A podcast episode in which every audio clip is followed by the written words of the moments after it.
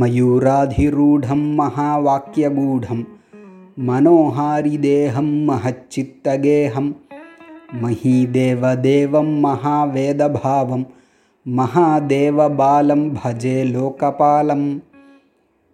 சுப்பிரமணிய புஜங்கத்தினுடைய இந்த மூன்றாவது ஸ்லோகத்தில் முருகப்பெருமானை ஆசிரியிக்கிறார்.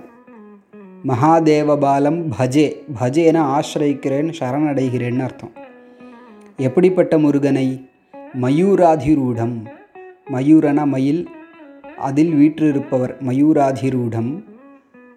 அதே மாதிரி மகாவாக்கிய கூடம், மகாவாக்கியங்கள், பரம்பொருளை தெரிவிக்கக்கூடிய தத்துவமசி, அகம் பிரம்மாஸ்மி போன்ற வாக்கியங்கள். அந்த வாக்கியங்களையுடைய கூடார்த்தம், மறைத்து வைக்கப்பட்ட பொருளாக விளங்குபவர், பரம்பொருளாக இருப்பவர்னு தான் அர்த்தம். மகாவாக்கிய கூடம், மகாவாக்கியங்களுடைய கூடார்த்தமாக இருப்பவர், மறைத்து வைக்கப்பட்ட பொருளாக இருப்பவர். மனோஹாரி தேகம், மனோஹாரினா மனதை கவரக்கூடிய தேகம், திருமேனி கொண்டவர். முருகன்னாலே அழகுன்னு ஒரு அர்த்தம் இல்லையா?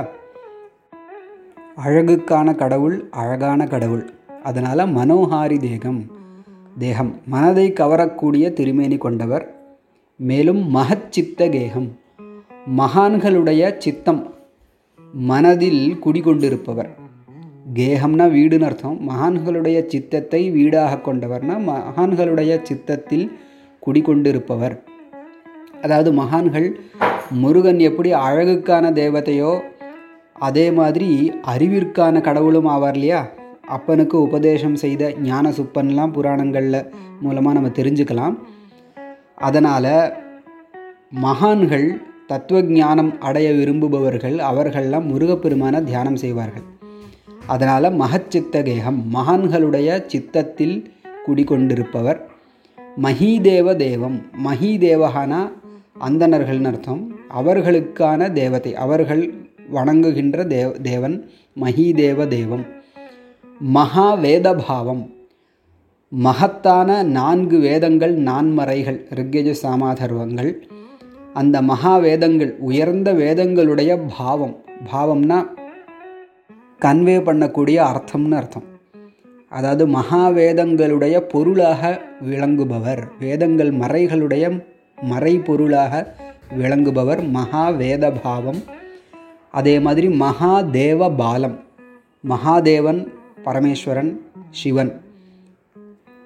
அந்த பரமேஸ்வரன் ஏன் மகாதேவன்னு கூப்பிடப்படுறார் அப்படின்னா, சாதாரண தேவர்கள்லாம் அமிர்தம் குடித்த அமரர்களாக இருக்கிறார்கள். ஆனால் அந்த அமிர்தத்தை பார்க்கடலில் கடையும் பொழுது முதல்ல வந்தது விஷம். அந்த விஷத்தை பார்த்து எல்லாம் பயந்து ஓடினப்போ திருமால் நாராயணனே சொல்கிறார், நீங்கள் பரமேஸ்வரனை சரணாகதி பண்ணுங்கன்னு. அப்படி சரணாகதி பண்ண அப்புறம் சரணாகதி பண்ணினவர்கள், அண்டியவர்களை காப்பாற்றுவதற்காக விஷத்தையும் குடிக்கக்கூடியவர், அப்படிப்பட்ட தியாகஸ்வரூபிங்கிறதுனால மகாதேவகா.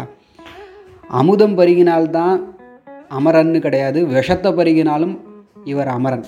அதனால் மகாதேவகா. அப்பேற்பட்ட பரமேஸ்வரனுடைய பாலம் திருக்குமாரன் மகாதேவ பாலம், சிவனுடைய பிள்ளையான லோகபாலம், உலகத்தை காப்பாற்றக்கூடிய கார்த்திகேயனை பஜே, நான் சரணாகதி பண்ணுகிறேன் அப்படின்னு மூன்றாவது ஸ்லோகத்தில் சொன்னார். மயூராதிரூடம் மகாவாக்கியகூடம் மனோஹாரிதேகம் மகச்சித்தகேகம் மஹீதேவதேவம் மகாவேதபாவம் மகாதேவபாலம் பஜே லோகபாலம்.